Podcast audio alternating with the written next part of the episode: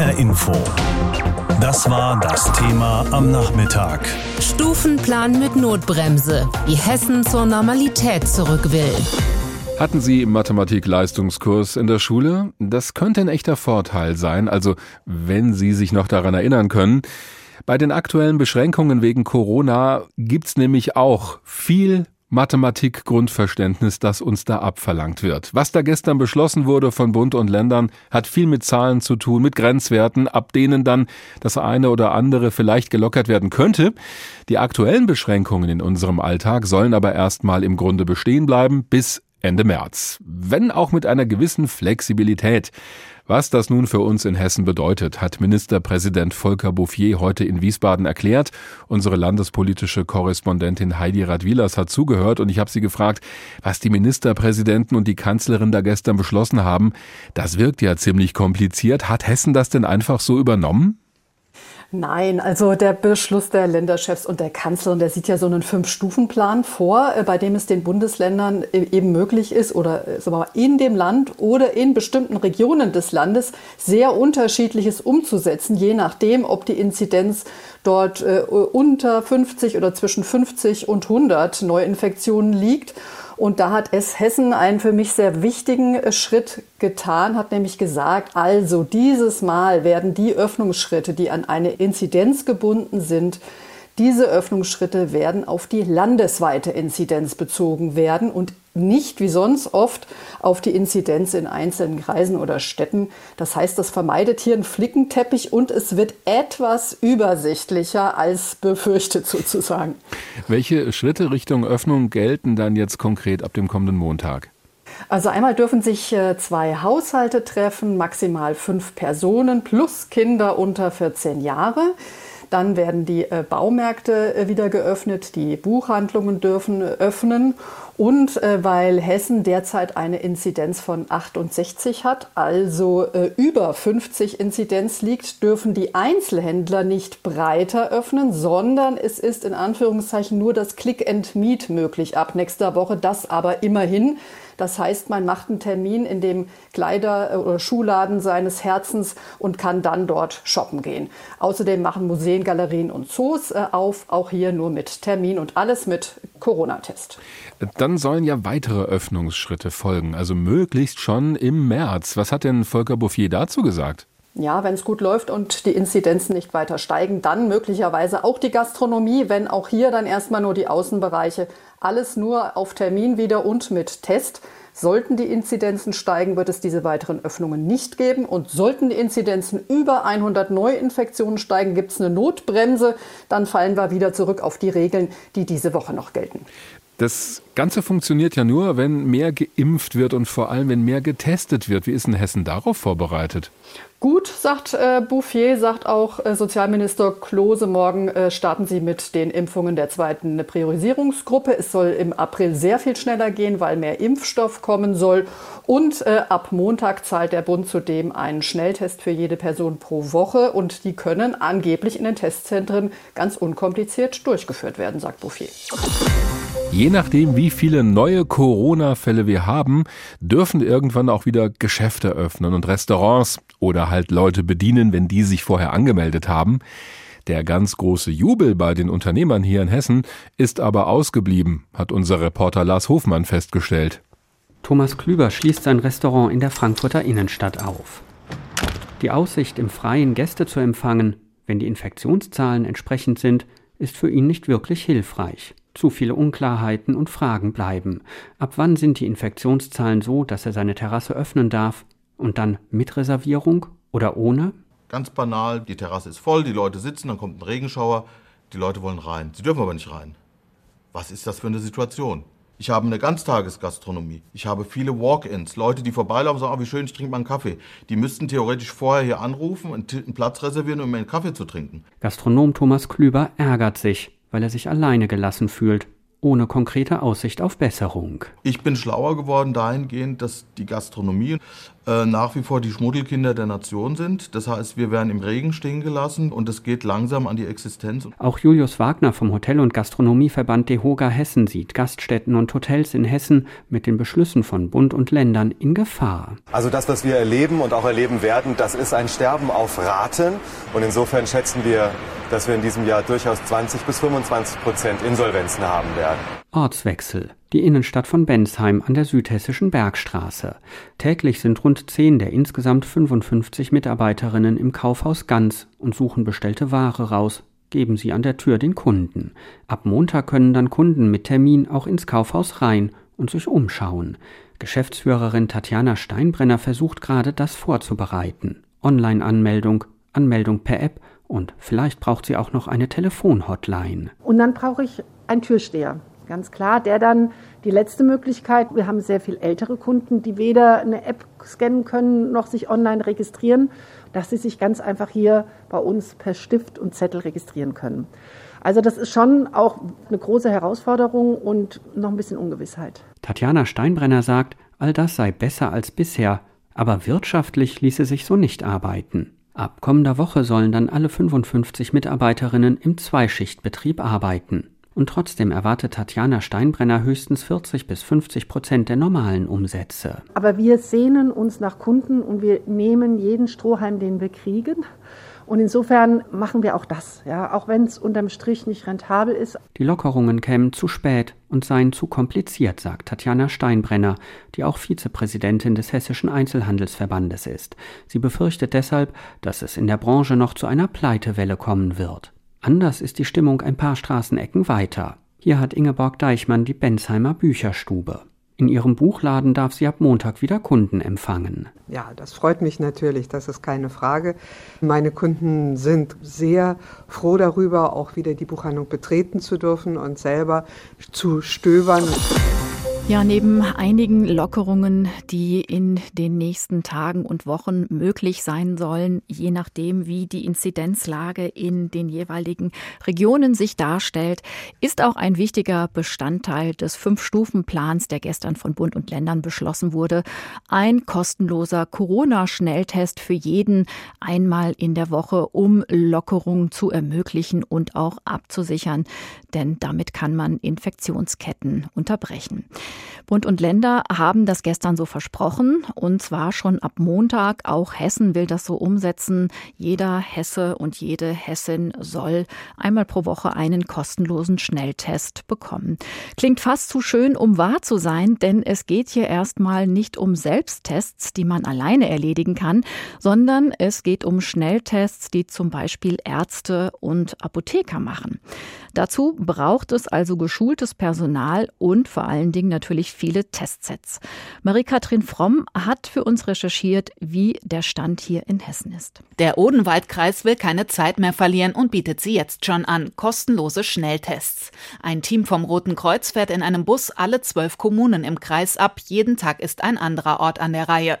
Bürger können ohne Anmeldung vorbeikommen und sich kostenlos testen lassen. Los ging's gestern in Oberzent, sagt DRK-Sprecher Michael Lang lang. Die Resonanz, die war überraschend gut. Wir waren sozusagen fast von den Socken, denn es haben sich bis 17 Uhr abends 150 Leute testen lassen, vorwiegend ältere Menschen, dass die Leute sagen, so ach, jetzt kann ich morgen oder heute Abend noch meinen Friseurtermin wahrnehmen, ohne Angst haben zu müssen, irgendjemanden anzustecken. Der Antigen-Schnelltest, ausgeführt von geschultem Personal, zeigt in etwa 80 Prozent der Fälle das richtige Ergebnis und ist immer nur eine Momentaufnahme. Das ist äh, ja so ein bisschen Sicherheit, der ist auch gut. Man kann damit symptomlose äh, Träger herausfischen, aber um das abklären zu lassen, folgt auf jeden Fall bei einem positiven Ergebnis nochmal der PCR-Test. Das Testangebot hat der Landrat des Odenwaldkreises auf den Weg gebracht. Finanziert wird das Ganze von der Sparkasse und der Volksbank. Beide stellen je 10.000 Euro zur Verfügung.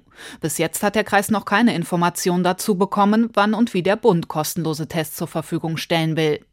Ähnlich geht es der Kassenärztlichen Vereinigung Hessen, die 18 große Testzentren betreibt. Sie könnten zusätzliche Schnelltests ermöglichen, aber nicht von heute auf morgen, sagt Sprecher Karl Roth. Der Stand ist, dass ja gestern in Berlin äh, Entscheidungen getroffen werden, dass es diese Möglichkeit gibt. Wir allerdings an der Stelle noch äh, auf Informationen warten, aus Berlin vorrangig. Und es auch im Vorfeld keinerlei Informationen gab, dass man sagte, jetzt bereitet euch bitte darauf vor, versucht äh, Testkits und Schnelltests zu bekommen damit das Ganze dann losgehen kann am Montag. Das gab es eben nicht, sodass wir im Moment vor einer sehr, sehr sportlichen Aufgabe stehen. Hessens Gesundheitsminister Kai Klose hat am Nachmittag angekündigt, die Kapazitäten erhöhen zu wollen. Auch die Apotheken gehen nicht davon aus, dass sie ab Montag flächendeckend testen können. Dazu würden Räume und Personal fehlen. Außerdem sei noch gar nicht geklärt, wie die Apotheken diese Tests überhaupt abrechnen können. Langfristig soll es außerdem Selbsttests für zu Hause geben. Sie sollen dazu beitragen, Corona-Infektionen aufzuspüren. Demnächst soll es sie in Discountern und Drogeriemärkten in größeren Mengen geben. Doch es gibt auch Vorbehalte, sagt der Virologe Martin Stürmer. Es ist äh, eine gewisse Risikoabwägung. Ähm, dadurch, dass man den Test eben aus der Kontrolle durch medizinisches Fachpersonal in die Leinhand gibt, ist natürlich auch dem Missbrauch so ein bisschen ähm, die Möglichkeit gegeben. Also was mache ich mit einem positiven Testergebnis? Ähm, ich will heute Abend essen gehen und äh, plötzlich zeigt mein Test an positiv. Ignoriere ich es und gehe trotzdem. Das sollte man nie vergessen, dass man ein positives Testergebnis dann auch ernst nehmen muss. Das hessische Corona-Kabinett hat heute entschieden, dass man bei einem positiven Selbsttest in Quarantäne muss und dann auch ein zusätzlicher PCR-Test Pflicht ist. Überprüfen kann das natürlich niemand, wenn der Getestete das Ergebnis für sich behält. Trotzdem sollen die Selbsttests bald zur Corona-Teststrategie Strategie gehören und ebenfalls kostenlos sein, sobald genügend Tests zur Verfügung stehen. Das soll bis Ende des Monats passieren. Nach neun Stunden Bund-Länder-Schalte wurde verkündet, der Lockdown geht erstmal weiter bis zum 28. März, aber es soll stufenweise auch verschiedene Lockerungen geben. Nach Buchläden, Blumengeschäften und Gartenmärkten sollen auch Museen und Zoos und dann später auch der Einzelhandel öffnen dürfen, wenn ein stabiler, niedriger 7-Tage-Inzidenzwert von unter 50 erreicht wird. Bund und Länder haben diesen Fünf-Stufen-Plan oder einen Perspektivplan für Lockerungen aufgestellt, an dem man sich nun entlanghangeln kann, je nach Infektionslage. Dazu soll beim Impfen aufs Tempo gedrückt werden und ganz viel getestet werden.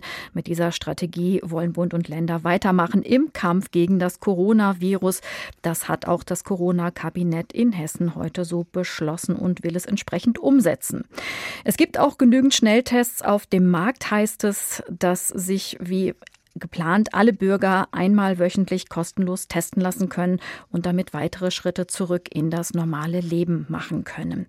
Ich habe vor der Sendung gesprochen mit Jürgen Dieter. Er ist Direktor des Hessischen Städtetages und ich habe ihn gefragt, vorsichtige Öffnung des öffentlichen Lebens Schritt für Schritt also nun, aber auch mit dem Hinweis, bei steigenden Infektionszahlen wird die Notbremse gezogen. Ist das Ihrer Meinung nach eine gute Strategie von Bund und Ländern? Die Strategie ist in einer Abwägungsentscheidung vereinbart worden. Diese Abwägungsentscheidung nehmen wir jetzt einmal so hin. Ich glaube, dass sie tragfähig ausgestaltet werden kann. Wir sind vor allem ganz froh darüber, dass es eine landeseinheitliche Ausrichtung geben wird, dass man nicht von Stadt zu Stadt, von Landkreis zu Landkreis unterschiedlich agiert, sondern eine einheitliche Inzidenz für das ganze Land ansetzt und damit vermeidet, dass in Hessen ein Flickenteppich unterschiedlicher Regelungen und Handhabungen entsteht. Und wir hoffen, dass wir damit dann auch klarkommen. Aber es ist ja so, in Hessen liegt der durchschnittliche Inzidenzwert im Augenblick bei 68. Eine ja. stabile Inzidenz von unter 50, die für eine Wiedereröffnung aller Geschäfte als Bedingung genannt wird, ist womöglich auf absehbare Zeit nicht flächendeckend zu erreichen. Befürchten Sie da nicht weitere dramatische Einbußen im Handel? Naja, also es ist so, dass der zweite Öffnungsschritt ja unabhängig von Inzidenzen erfolgt. Am Montag, 8.3. Buchhandlungen, Blumengeschäfte, Gartenmärkte können dann schon öffnen. Das hängt überhaupt nicht mehr an der Inzidenz. Und es gibt auch gleichzeitig den dritten Öffnungsschritt, allerdings dann eingeschränkt, wie Sie richtig sagen, für den Bereich 50 bis 100. Und da kann man aber auch zum Beispiel dieses Terminshopping im Einzelhandel betreiben. Dieses Click und Meet. Click and Meet, ja. Eine neue Erfindung, von der man sicherlich auch gespannt sein kann, wie sie dann funktioniert, aber die wird möglich sein. Also es ist schon eine Abwägungsentscheidung, was gestern getroffen worden ist und auch für Hessen wirkt sich das entsprechend aus.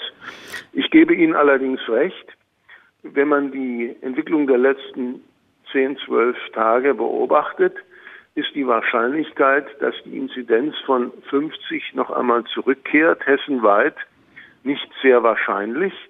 Das heißt, man muss schon davon ausgehen, dass die nächsten Wochen eher mit einer Inzidenz über 50 laufen. Das ist allerdings etwas, was wir den Fachleuten überlassen zur Beurteilung, aber dafür spricht viel.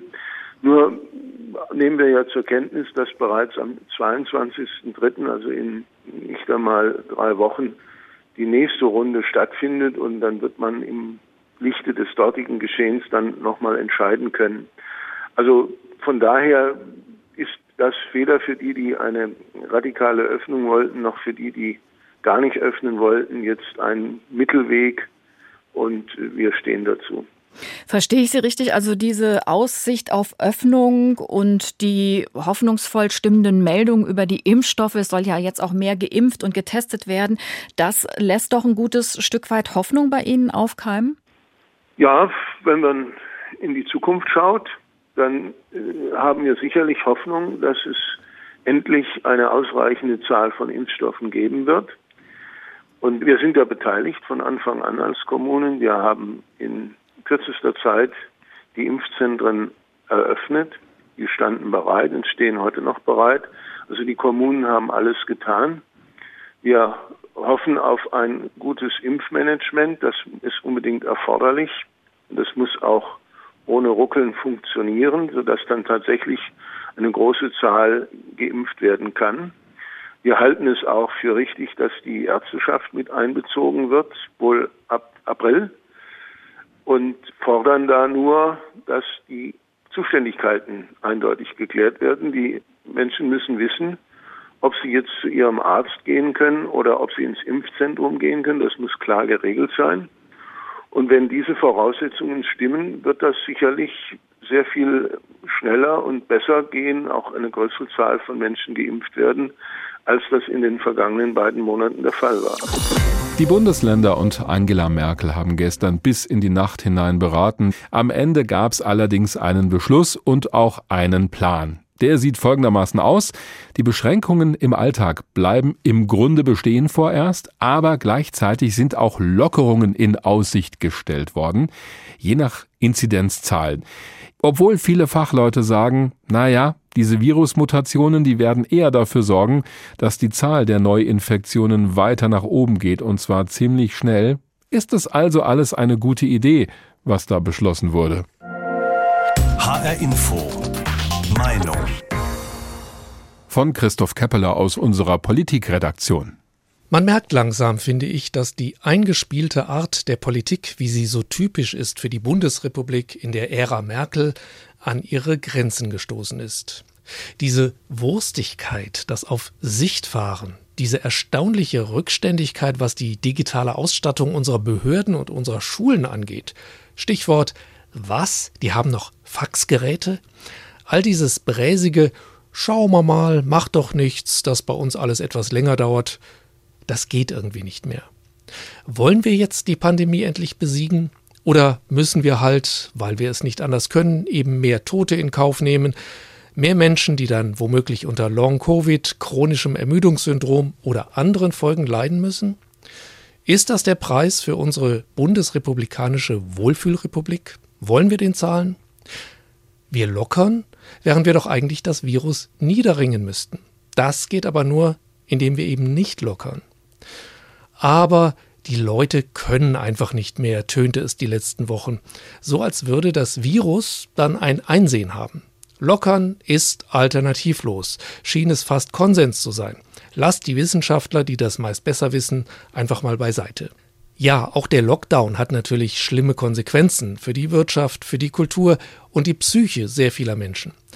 Eine kreativere, eine weniger bräsige, eine solidarischere Gesellschaft würde vielleicht darüber nachdenken und Ideen entwickeln, wie man diese schrecklichen gegenläufigen Interessen ausgleichen könnte. konstruktive Ideen wie die Luca-App oder die No-Covid-Strategie. Ja, das kostet auch Gehirnschmalz. Aber dann wieder sagt Angela Merkel, wir bräuchten jetzt den ganzen März, um eine Teststrategie zu entwickeln. Hat man in Südkorea vor einem Jahr auch einen Monat lang an einer Teststrategie gearbeitet oder hat man einfach gemacht? Okay, lassen wir das jammern. Aber mit dem, was uns da in den nächsten Wochen blüht, alles öffnen oder vieles oder mal dies, mal das, während ein mutiertes, gefährlicher gewordenes Virus eigentlich danach schreit, dass man ihm möglichst alle Ansteckungsmöglichkeiten verwehrt, bis wir dann mal alle geimpft sind, irgendwann mal, und irgendwelche Gremien erarbeiten derweil Papiere zu Teststrategien und Regeln für Öffnungsschritte, das lässt mich leider nicht sonderlich euphorisch in die Zukunft blicken. HR Info. Das Thema. Wer es hört, hat mehr zu sagen.